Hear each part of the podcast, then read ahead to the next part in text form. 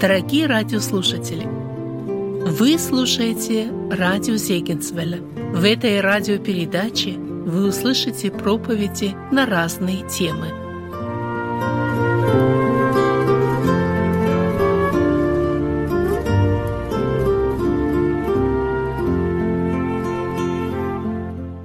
Однажды вечером я приехал с работы и решил, как все мы делаем. Собираем детей и молимся. Когда я молился с моей женой, благословили детей, уложили спать. Я лег спать и не могу спать. У меня как будто внутри тревога, что я натворил беду, сделал аварии, или я кого-то убил, или что-то произошло. Вот такое состояние моего сердца. Я говорю жене, что происходит со мной? Я не могу спать, у меня проблемы, у меня внутри нет спокойствия. Она говорит, ты спи, тебе надо на работу завтра. А я работал в самосвале КРАЗ, большая машина. Мне надо было рано, я вам уже сказал, надо было четыре и полчетвертого идти на работу рано, и, и мне надо спать. Но не могу, я понимаю, что у меня что-то произошло. Я говорю, давай встанем и еще раз помолимся. Я хочу попросить Господа, что Он делает со мной, почему Он не дает мне спать. И мы заново помолились. Господь мне говорит, иди посети своего брата. Мой брат живет с Одессы ровно семьдесят километров. Кто одесситы знает, это село Белка. Живет ровно семьдесят километров, а время уже пол одиннадцатого. Я говорю жене, мне Господь сказал, что надо ехать в Белку посетить своего брата, я его не видел полгода. Она говорит, давай завтра с работы приедешь и поедешь. Я послушался, я лег, у меня еще стало плохо. Я вижу, что мне плохо. Я говорю жене, давай одевайся, поехали, детей оставляем и едем. Я не знаю, ему что-то случилось, надо ехать. Я приезжаю к нему домой, его нету дома, он в больнице, я еду в больнице Ивановка еще лет километра тридцать или сорок, я приехал час ночи, наверное. Стучу в двери, никто не открывает, вышла медсестра, кто там? Я им говорю, вот так и так, я хочу своего брата видеть и так далее. Она открыла дверь, я зашел к брату, возле брата сидит жена, а он болеет. Я говорю, что случилось с тобой, почему ты лежишь? Он мне сказал два слова. Я умираю. Я болею от рака. Я говорю, что ж ты мне не сообщил? Говорит, я умираю. Опять повторил. И у меня оказалось в кармане Евангелие. Он человек был очень такой противник Бога. Я вытащил эту Евангелие, положил ему на эту тумбочку возле койки и сказал, я очень люблю тебя, но в этой Евангелии есть некто больше любит тебя. Это Иисус тебя любит. И он меня сейчас сказал, чтобы прийти сказать тебе, ты скоро с ним встретишься. Можете себе представить, я его не видел полгода, я ему говорю, что он умрет. Можете себе представить такую мысль? Я говорю, ты сейчас с ним увидишься. Мы поговорили, наверное, часа два было. Я вышел от него, я говорю, я уеду сейчас, я завтра заеду за тобой. Я уехал, утром мне сообщили, что он ровно полтора или час сорок он умер. И тетя сказала, что он, умирая, сказал, прости, Господь, за мою неправильную жизнь. Можете себе, что делает Бог? Я мог сказать жене, да, ты права, почему мне ночью идти сейчас? Мне в четыре часа на работу идти, вдруг идти неизвестно куда, не знаю почему. Оказалось, у Бога была одна задача, ему осталось несколько часов жизни. Я-то не знал. Это была работа Духа Святого. Я принял его от Господа. Я пошел... Господь дал мне слово, дал ему Евангелие, и он дал ему Бог вот такое событие покаяния. Мне было очень приятно. Приезжаю я, второй момент, приезжаю я своей теще. Теща умерла девяносто один год. Моя жена была одной из миссионерок. Я ей сказал, тебе поручение, мое личное, будешь работать своей мамой. У меня, мне сложно с ней. Я говорю, она все время говорит, она не грешница. Она никогда ничего не делала, а вот ты, я буду молиться, а ты проповедуй ей. Она сколько старалась, у нее тоже ничего не получалось. И нам пришлось ждать тридцать лет. тридцать лет. Вы слышите меня? тридцать лет. И вдруг меня Господь посылает в селе, где она живет. Я не знаю, почему я попал туда. До сих пор не знаю. Заезжаю я к ней. Взял вот так конфеты. Она уже плохо, она почти ничего не видела. Я говорю, мама, я принес тебе конфеты. Вау, очень приятно, Дима, что ты посетил меня. взяла эти конфеты и начала вырывать эту пленочку и кушает. Я говорю, мама, я уеду, мне надо ехать. Мне еще двести с чем-то километров надо ехать. Я говорю, мне надо ехать, мне надо, у меня есть проблемы, у меня есть свои работы, я не могу долго быть. Выходя, она меня взяла за руку и сказала, Дима, я хочу кое-что спросить тебя. Я сказал, мама, говори, сынок, помолись за меня. Я хочу умереть. Я не хочу больше жить. И я знаю, что если ты помолишься, я точно умру. девяносто два года уже, женщине. Я опустил голову и сказал, Господи, что это такое вообще? Как я могу молиться о моей маме, чтобы она умерла? Господи, как? Она еще не примирилась с тобой. Господь ее мне открывает. Она готова, ее сердце. Она покаялась и следующий день умерла. Болграда, вот братья сидят, Борис, да, пресвитер приходили туда. Я уже говорю о похоронах, я уже называю имена даже. Господь сделал так, это чудо. Я мог не определить, я мог повернуться и сказать, да, мама, оставь, не морочь мне голову и уехать. Но раз вопрос такой, надо спросить, Господи, что это происходит, почему ты это говоришь? Бог так работает. Это действительно было, я называю одним из таким благословением. Третье. Умирает моя теща, то есть моя тетя. У тети было, до сих пор остался семеро детей, у нее было восемь детей. Это все мои племянники. Представьте себе, в этой похороне восемь племянников и племянницы.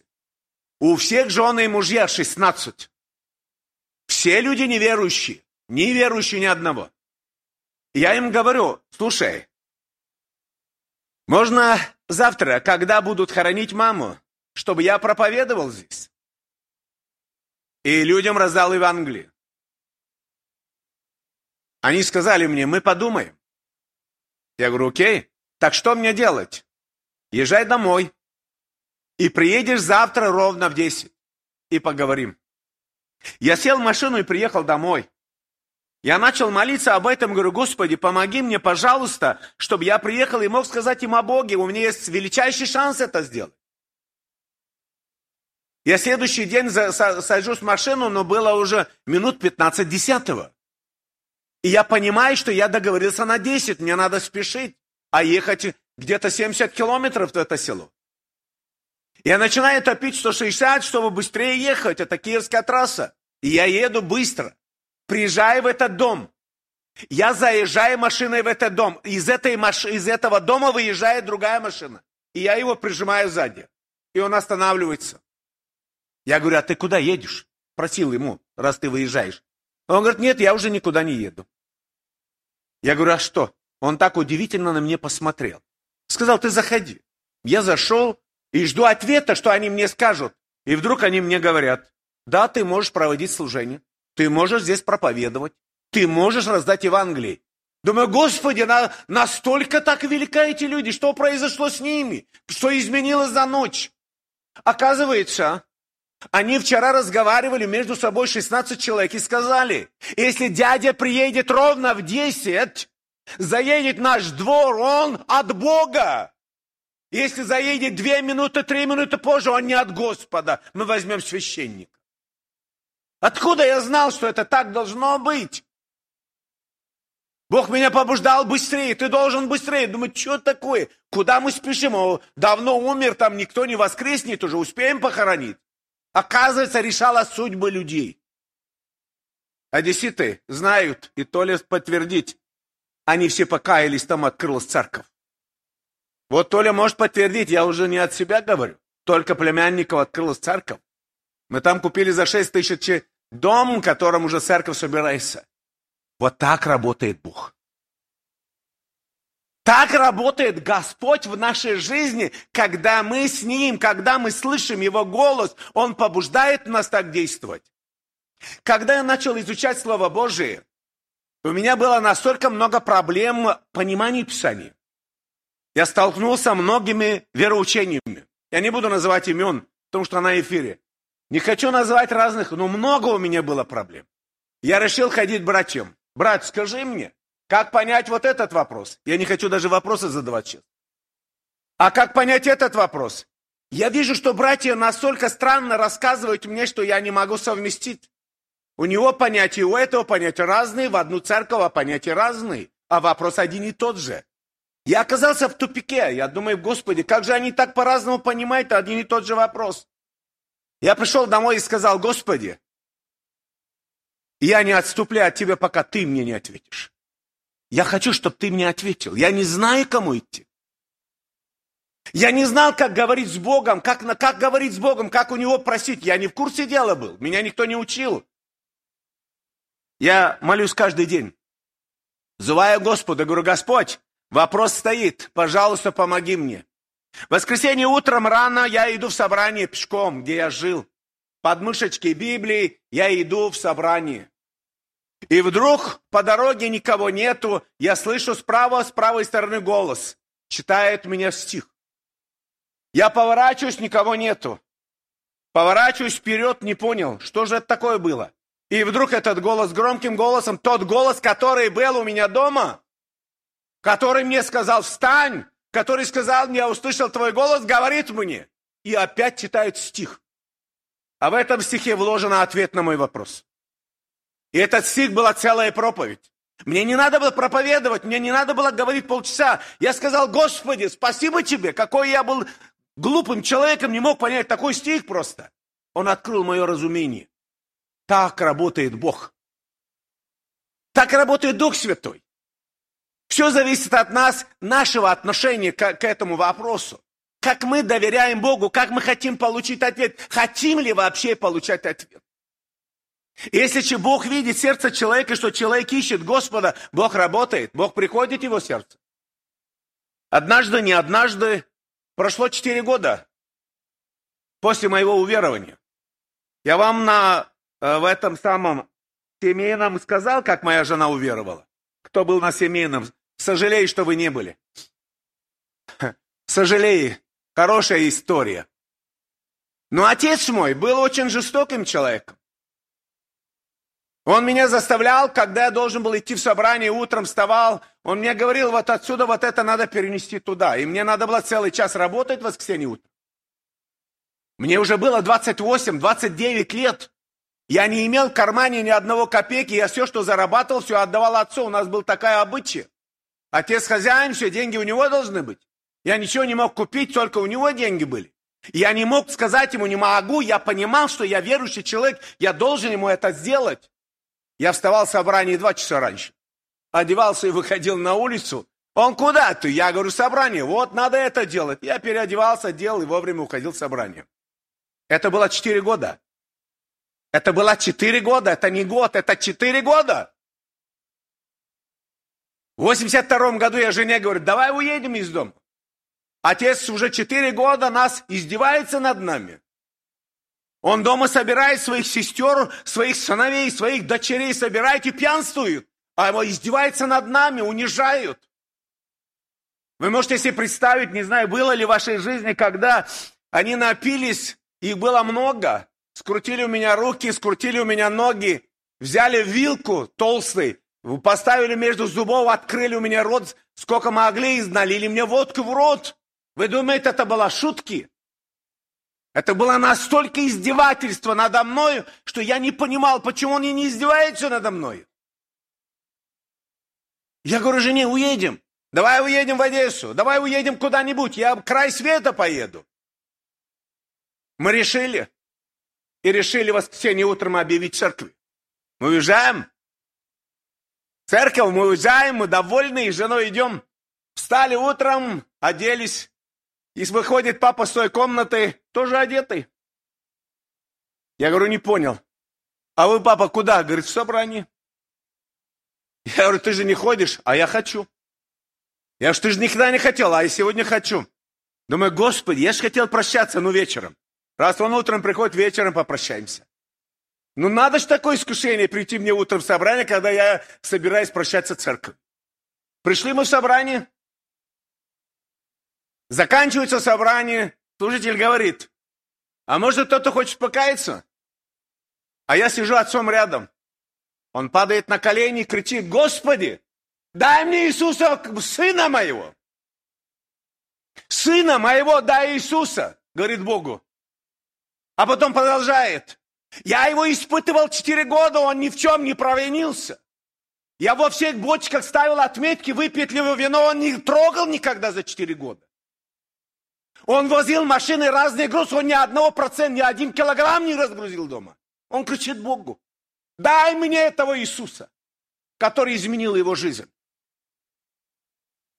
Он покаялся. Приехал я домой, говорю: пап, мы хотим уехать. Сынок, без проблем, куда едете, я туда, продаем дом вместе едем. Все, проблемы нету. Мы уехали в Одессу, продали дом, я купил там дом, еще машину купил. Он принял крещение, отошел в вечность, слава Богу. Надо было четыре года ждать ответа.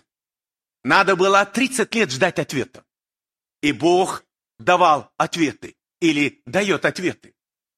Я вам говорю о том, о живом Боге, который совершает великие чудеса, когда мы Ему доверяем свою жизнь. Воистину. Я называю слово «воистину», которое Он работает в нашей жизни. У меня здесь есть друг, сидит вот сзади второго ряда, Петр Константинович Капаклэ. Капа... Он друг восемьдесят второго года. Когда я в Одессе, кто знает, церковь «Благодать» строил детский дом, он присоединился ко мне. Начал помогать мне строить этот дом. У меня было там сорок детей. И Петя занимался этим вопросом, э, духовным разбором слова. Детей учил, это его были уроки. Мне нужно было организовать много вопросов, и строительство, и еду надо было кормить. И утром детям собираемся, есть нечего. А детей-то мы учим о Боге, чтобы они ответ получали от Бога. И дети говорят: давай, Дмитрий Андреевич, помолимся, чтобы Бог нам послал еду. Я говорю: да, давайте. Мы становимся на колени и молимся. Дети молятся.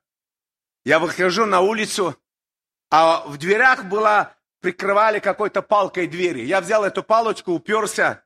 Я говорю: Господи, чем же я буду кормить их на обеде? Есть немножко картошки там. Есть там лук, а что-то туда надо ставить. И вдруг, смотрю, прилетает дикий утка и сел возле меня. Я этой палкой тыньки по голове. Я захожу, говорю: Господь дал вам утку на обед. Эти люди, эти дети ликуют. Они прыгают, они радуются. Они благодарят Бога, что Господь им послал именно эту уточку. И мы обедали. Много я могу привести таких примеров, слишком много, как Бог отвечал на наши молитвы и как Бог вел. Дорогие мои братья и сестры, у нас нет, у меня нет таких времени или возможности рассказать много таких событий. Но расскажу вам одну историю. Эта история очень интересная. Я уверовал, прошло, наверное, ровно полгода, и я заболел. У меня оказалась температура. Я прихожу к главному врачу, Петру Дмитриевичу. Говорю: Петр Дмитриевич, я заболел. Он: ну хорошо, говорит, давай в стационар, ложись. Я ложусь. Смотрю, так много грешников. Полная больница людей. И все грешники. Думаю: Господи, как же мне им проповедовать Слово Божие? Что я знаю? Я знаю одно, что в собрании приходишь, у пресвитера стол, как обычно раньше было. Сидит брат, перед ним стол, еще красную, еще красноармейским флагом там, да, как обычно были первые. И вот я больше ничего не видел. Я прихожу в столовую, захожу, ставлю этот стол, все стулья убираю, все столы убираю, поставил стол, Библию свою поставил и пошел всем по палатам. Сегодня вечером, семь часов вечера, после ужина у нас будет чтение Слова Божия. Зашел я в столовую, народ побежал, забился людей, вся столовая. Все люди там, и руки поломаны, ногами, костылями, ну, короче, все. Кого только не увидишь там. Я сижу за столом, я же еще уме, не умею проповедовать. Я начинаю что-то говорить о том, что Бог вас любит, начинаю говорить еще какие-то слова, и вдруг среди них встает один мужик. Слушай, говорит, а ну прочти, где написано только что ты говорил. Откуда я знаю, где она написана? Я слышал так, кто мне говорили. Я запомнил, откуда я знаю, где он записан. А он мне говорит, а и вдруг мне Господь побуждает такие мысли, говорит. Я говорю, что ты на меня наехал? Вы, мужики, и женщины стоят впереди. Сколько вы обижаете своих жен? Вы их бьете, вы пьяницы, вы их издеваетесь над ними. Вы что, вы грешники? Эти женщины как повернулись на них. Да, вы бьете нас. Зачем вы на него наступаете? Он правильно говорит. Я тут же начинаю говорить, Господь учит, чтобы жен любить, жен уважать, женам цветы дарить. Жены аж лелеют там все, да, что им сакве. Это была самая сильнейшая первая моя евангелизация, которую я проповедовал. А когда настало утро, семь часов утра, доктор говорит мне, главный, Дмитрий, а где твоя Библия? Я говорю, под подушкой. Говорит, возьми Библию и бегом домой, чтобы я тебя не видел здесь. Я пошел домой, меня выгнали, я прихожу домой. Жене говорю, меня выгнали. Говорит, а чего? Я говорю, не знаю, выгнали. Вот, вот говорят, что нельзя. Я пошел домой, вижу, что температура тридцать восемь, держится. Я говорю, Петрович, Петр, Дмитрий Петрович, говорю, помоги, говорю, у меня не получается, у меня температура, говорю. Обещай мне, что ты больше не будешь. Я так посмотрел в небо, говорю, обещаю, что так больше не буду. Окей, давай тогда. Зашел, думаю, Господи, а как же дальше? Надо же, людей полно. У меня была магнитофон, кассетная. Я взял этот магнитофон, сел, поставил в начале псалом общим пением. Я видел, как у вас тоже начинается служение общим пением. Молитва должна быть общим пением. Это как программу. Потом свою проповедь, что я хотел сказать. Полчасовая проповедь. Оказался там один брат из пятидесятников, тоже там. Я говорю, брат, хочешь служить Господу? Говорит, конечно. Я говорю, идем. Что, какая работа? Я говорю, я людей толкаю в эту комнату, в эту палату. Сколько вместится? Закрываешь спиной, чтобы никто не вышел оттуда. И нажимаешь кнопку, и пусть этот магнитофон работает. Он включает магнитофон, я жду ровно полчаса. Заканчивается следующую партию. Вот таким способом. Утром приходит главный врач, говорит, где магнитофон? Я говорю, здесь. Говорит, пошел вон. Я беру магнитофон и опять ухожу. Пошел домой, у меня опять не прошло. Я говорю, Петр Дмитриевич, у меня не прошло опять, что мне делать? Ну скажи, что ты не будешь больше. Я говорю, и так не буду больше. Ну окей, тогда заходи. У меня настолько возникла вопрос у этих людей, что я не знаю, что дальше делать, чтобы они покаялись, они не хотят, я им не знаю, как проповедовать. И приходят наши братья. И мне один брат говорит, брат, ты должен быть мудрым, разумным, не спеши, спокойно, потихонечку. Я говорю, брат, что мне десять лет сидеть здесь? Как это потихонечку? Каждому по одному дню мне надо, и новый меняется. Ты можешь себе представить, мне всю жизнь надо сидеть в этой, в этой больнице. Я говорю, да не пойдет так, сразу сказал и ушел. Я говорю, что я буду сидеть здесь? Он говорит, не знаю, как тебе посоветовать. У нас разговор появился, начали люди задавать вопросы, и следующий день... Я знаю, что рядом церковь. Я знаю, что там служение идет. Я говорю, знаете что, давайте соберитесь, я вам кое-что покажу сейчас. Я вам кое-что. Собрал человек двенадцать или тринадцать, все полосатые. Помните, тюремные были, как тюремные были полосатые, такие красные, синие, я не знаю, какие они были. Все таких полосатые. Я привез и притащил их всех в собрание. За кафедром какой-то брат читал там пророк Исаия, помню до сих пор. Я говорю, хватит, зашел, я им говорю, хватит. Говорю, люди пришли, хотят кое-что узнать. Пресвитер смотрит на меня и говорит, как это хватит? Я говорю, остановите служение, надо с людьми беседовать. Мы побеседовали с людьми, наверное, до двенадцати. В следующий день мне врач говорит, сделай так, чтобы я тебя вообще больше не видел. Я говорю, окей. Шел домой, смотрю, проверяю, мне тридцать шесть и шесть. И я пошел на работу. Это была первая в моей жизни евангелизация, которой Бог дал мне возможность проповедовать Слово Божие. Я могу рассказать много событий, но у меня нет времени рассказывать. Я рассказываю эти события тем, что Бог меня побуждал, потому что Он жил во мне. Он побуждал меня любить этих людей, которые меня не любили. Среди этих людей, которые были мои враги, которые меня хотели убить, этих, среди этих людей были. Меня дважды хотели убить. Меня дважды в стенку поставили. И эти, среди них эти люди были. И Бог столько мне дал любви, чтобы любить их и сказать им, что Бог их любит. Это было одной из причин сказать им Боге.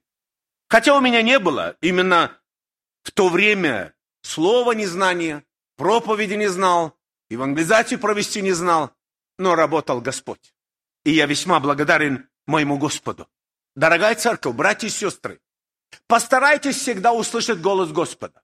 Как Он работает, как Он действует, как Он действует в вашей жизни. Потому что нам надо определить, идете ли вы по дороге, встречаетесь ли с человеком, любым, каким бы ни было. Если там малейшие какие-то события, остановитесь и скажите: Господи, почему я здесь? Почему этим человеком я встретился сейчас? Почему Ты меня привел сюда в это время и встретился с этим? Всегда спрашивайте Бога. И Бог вам ответит на это. Одним таксистом я ехал, и когда разговаривал, ему семьдесят лет, и он сказал, что у него новая невеста, и эта невеста родила ему сына, и он ликует, кричит. Я говорю: она любит тебя? Честно говоря, не любит. А я хочу сказать тебе, кто любит. Тебя любит Иисус. Пока мы приехали в собрание, он покаялся. Так делает Бог чудеса. Так Бог делает чудеса, братья и сестры. Независимо, кто сидит рядом, независимо, ты с кем разговариваешь, у Бога одна цель. Он нужен Богу. Любой из нас, любой человек, которого мы имеем. Я бы хотел сегодня сказать несколько слов, слово о покаянии. Почему в Библии слово есть покаяние, и какое значение это слово имеет вообще для нас? Единственное слово, единственное слово покаяние, которое звучит из уст Иисуса Христа, его первом проповеди, первое слово. Как он сказал? Покайтесь. Первое слово. Никаких слов он не произнес, сказал: покайтесь. И веруйте в Евангелие. Покайтесь, приблизилось Царствие Божие. Другими словами, покайтесь, я пришел. Я задавал много вопросов. Почему слово мы употребляем? И, наверное, вы замечаете, я в своей проповеди очень много употребляю слово покаяние.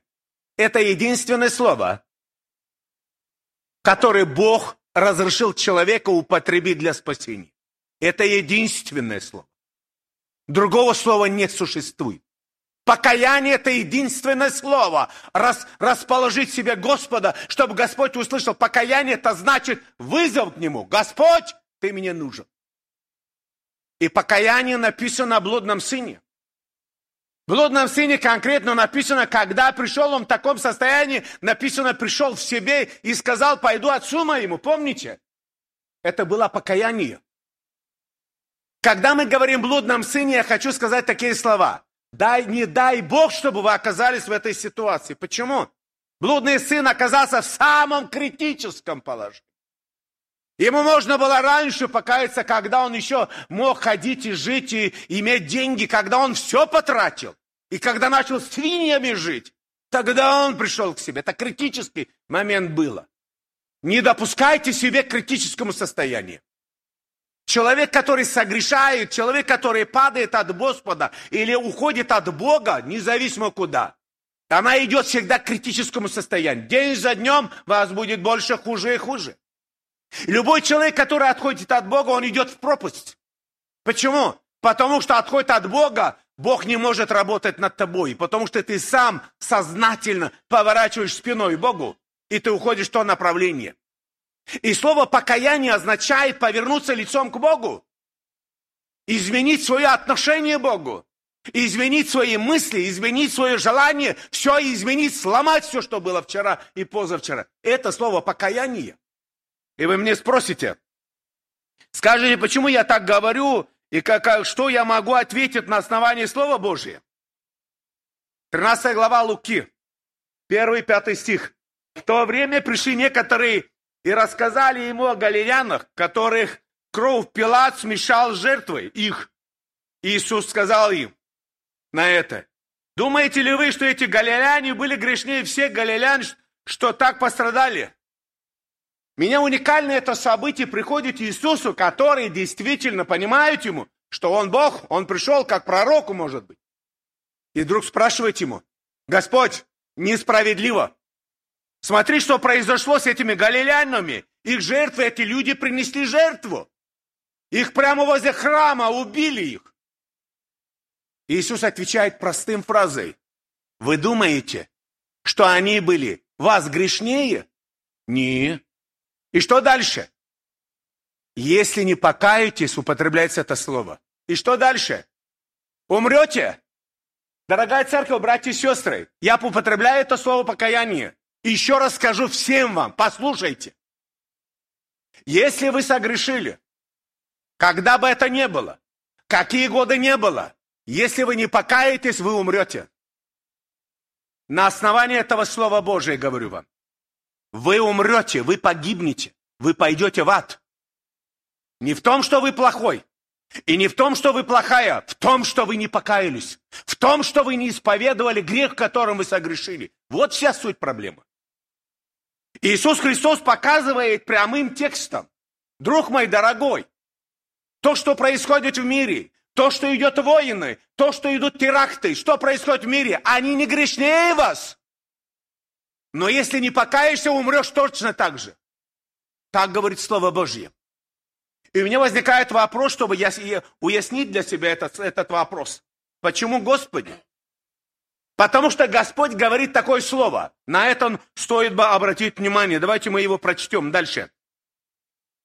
Или думаете ли, что восемнадцать человек, на которых упала башня Силамская, и побила их, виновнее были всех живущих в Иерусалиме?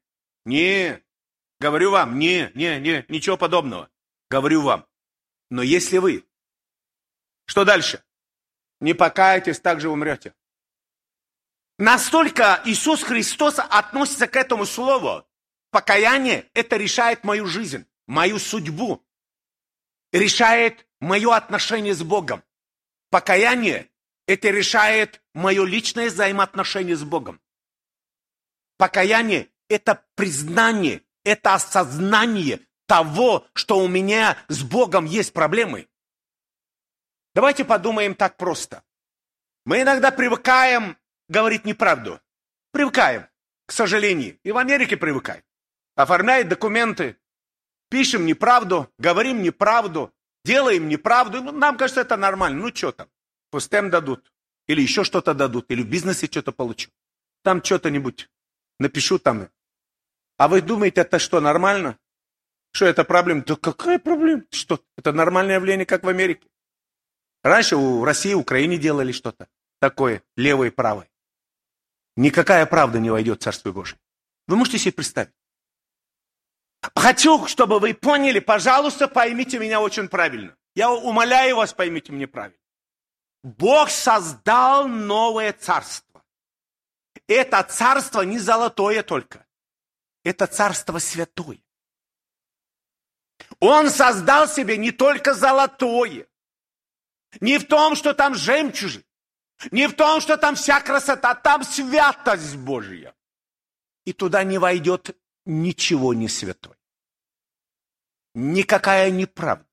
Никакая не ложь. Никакой блудник. Никакой грешник не войдет в это Царство Божие. Даже забудьте путь туда. Даже не мечтайте, если вы не покаетесь. Это Писание говорит. Это не мои слова. Это конкретно говорит Писание. Я могу читать сейчас Откровение, как четко говорит Слово Божие, никакая правда не войдет туда. Мы иногда взвешиваем правду, большой или маленькой. Любая неправда. Что дальше? Есть грех, а грех не войдет в Царство Божие. Вы меня не сможете убедить. Меня просто невозможно убедить. Так Бог говорит мой. Которого я знаю, с которым я встретился, он мне говорит, не войдет. И я должен это вам сказать, что не войдет. Поэтому мы дети Божии, искупленные, оправданные, мы спасенные. Но взирая на неспасенные, Господь заново говорит. Если видишь себя, и что-то произошло в твоей жизни, и ты согрешил, ты восстал против меня. Ты согрешил против меня. Ты оскорбил меня, ты унизил меня. Это ты сделал. Давайте вспомним Давида. Когда Давид согрешил, помните, что ему сказала? Сказали, когда Давиду после, после грехопадения. Ты дал врагам. Что дальше? Хулить имя Бога. Вы думаете, грех это простой вещи?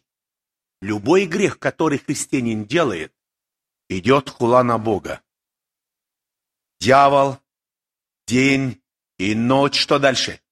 Клевещет, говорит о том, что я сделал, и добавляет туда сколько хочешь. Это идет против Бога. Вы думаете, так просто все? Сделал, ничего страшного. Бог не наказал, все нормально, на работе нормально, машина доехала до дома. Да не так правильно. Ты умрешь, если ты не покаешься. Так говорит Слово Божие. Дорогая церковь, слово употребление мною, говоря, или я часто употребляю слово покаяние, это означает, во мне вложено Богом сказать вам, это единственное слово решает мою жизнь. Покаяние это решает единственное слово, мою жизнь. Это слово покаяние. Поэтому покаяние это мое отношение с Богом. Я хочу сказать моему Господу, Господь, не хочу я больше так жить. Я хочу изменить. Я вот утром молился там с людьми, да. Мне очень понравилась одна молитва. Господь, наполни меня. Я хочу жить иначе, как жил. Сделай во мне изменения моей жизни. Я был наполнен радостью. Это великая молитва. И это правильная молитва. Это верная молитва. Еще одно. Когда речь идет о том, что покаяться или прийти к Господу, изменить свои отношения с Богом, изменить действительно взаимоотношения с своим Господом, сделать чище, быть святее, получить одежду праведности, чтобы Бог помазал мои глаза мазью, чтобы я видел воистину. Это не значит, что плохо. Это не значит, что я вышел сюда покаяться. Это что обо мне подумают? А тебе подумать плохом, если ты не выйдешь. Время закончится. Бог скажет, слушай, друг мой, я буду работать иначе. И отношение мое поменяется к тебе. Хватит. Тебе говорят, а ты не хочешь. Я говорю тебе, а ты не хочешь. Я стучу тебе, а ты противишься. Однажды я слышал одну историю. Мне эта история очень тронула. Однажды одна молодая девочка, я не знаю, сколько ей лет было, пятнадцать, она оказалась в собрании еще наши годы, восьмидесятые годы. Ей очень понравилось. Она покаялась в собрании. Пришла домой и говорит, маме, мама, я покаялась. Я знаю моего Господа. И родители ее наказали и уложили спать. Когда зашли, она на полу спит. И сказали, почему же ты спишь на полу? Она сказала, я хочу свое место уступить Иисусу. Я хочу, чтобы Иисус был со мной здесь. Родители больше наказали ее.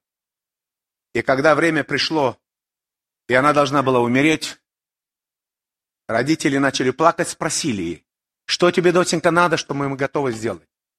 Они сказали, скажите мне, как найти Иисуса? Я хочу к Нему. Вы у меня отобрали. Это важный момент. Важный момент тем, что Иисус приходит в нашу жизнь, и мы можем Его выгнать, мы можем Его оттолкнуть с нашим поведением. И Бог может уйти. Из Библии написано, Он дважды, что дальше? Говорит. А может третий, третий раз не прийти, говорит. А употребить другой способ. Дорогие мои, наше время заканчивается вечернего служения. Я очень благодарен Богу, что наш живой Господь пришел в этот мир, изменил нашу жизнь, пришел в этот мир, умер за нас, за грешников, чтобы мы с вами не оказались в аду. Иисус Христос сделал все, чтобы я был с Богом. Бог, который сотворил нас, чтобы я был с Ним и жил в Его Царстве. Он сделал все. И сказал мне, первое слово, покайся, и ты будешь в моем Царстве. Покайся, приблизилось Царствие Божие. Покайся, и ты войдешь в мое Царство. Ты будешь со мною. Я тебя возьму, но только покайся. Измени свое отношение. Я хочу обратиться всей церкви, обратиться всем вам. Утром те люди, которые приходи, выходили сюда и каялись, молились, они, я считаю, самые счастливые люди. Они сделали самое правильное решение. Я хочу всем сказать вам, дорогая церковь и молодежь, взгляните на вашу жизнь, взгляните на ваше сердце. Живет ли Иисус у вас? Вот Иисус живет в вашем сердце? Вы чувствуете, что вас не привлекает ни интернет, вас не привлекает выпивка, не привлекает наркотики, вас не привлекает развлечение, вас ничего не привлекает. Слава Богу!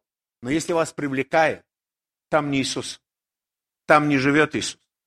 Иисус никогда не употребляет наркотики.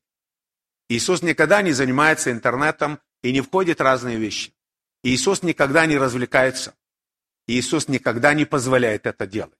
Ни выпивки, ни курева и всех остальных. Это не Иисус делает. Это наше плотское. Это наше плотское, которое желает все это делать. В наше время, молодежь, хочу сказать, наше время, наше время. Мы были веру... неверующими людьми. Мы никогда в жизни не позволяли себе, неверующие люди, подойти к женщине, девушке и, и обнять ее. Не было такого.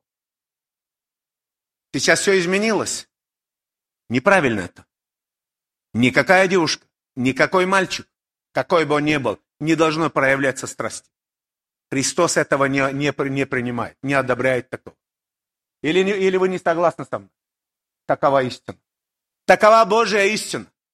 Когда разрушаются семьи, когда есть где-то возникают проблемы, когда мы допускаем до, а потом плачем, и эта проблема в нас. И Бог говорит, начал сам, доканчивай сам, а в конце мы в слезах и вопли.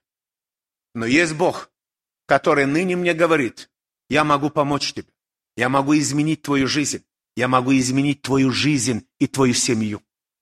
Позволь мне, дай в мои руки твою жизнь. Позволь мне, позволь мне твоей семье. Я займусь, все будет в порядке. Но разреши мне, мне заняться. Такой призыв Господа. И Бог тогда работает, когда мы им позволяем. Это есть покаяние. Дорогая церковь, дорогие братья и сестры, я понимаю, что вы можете сказать мне, что я старый, и я думаю, наверное, больше Царствия Божьего, чем вы. Вы молодые, у вас все будущее. Мне вчера было тридцать.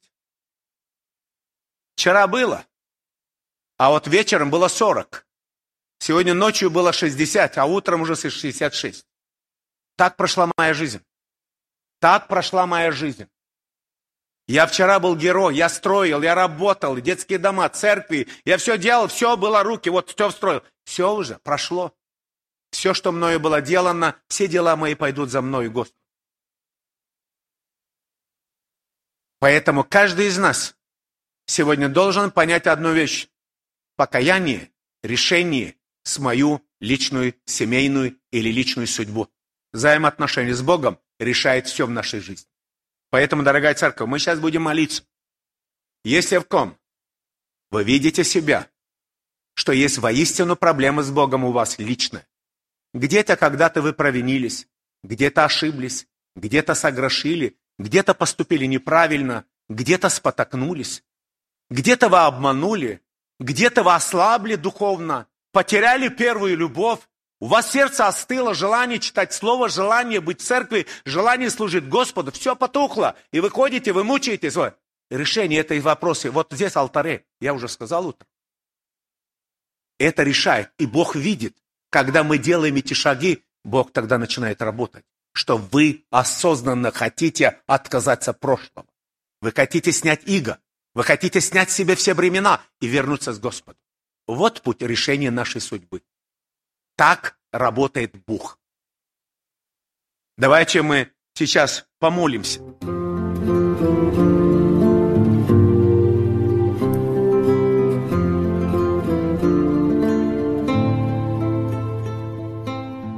Вы слушали радио Зейгенсвейля «Волна благословения», город Детмольд, Германия. Дорогие радиослушатели, мы желаем вам Божьих благословений.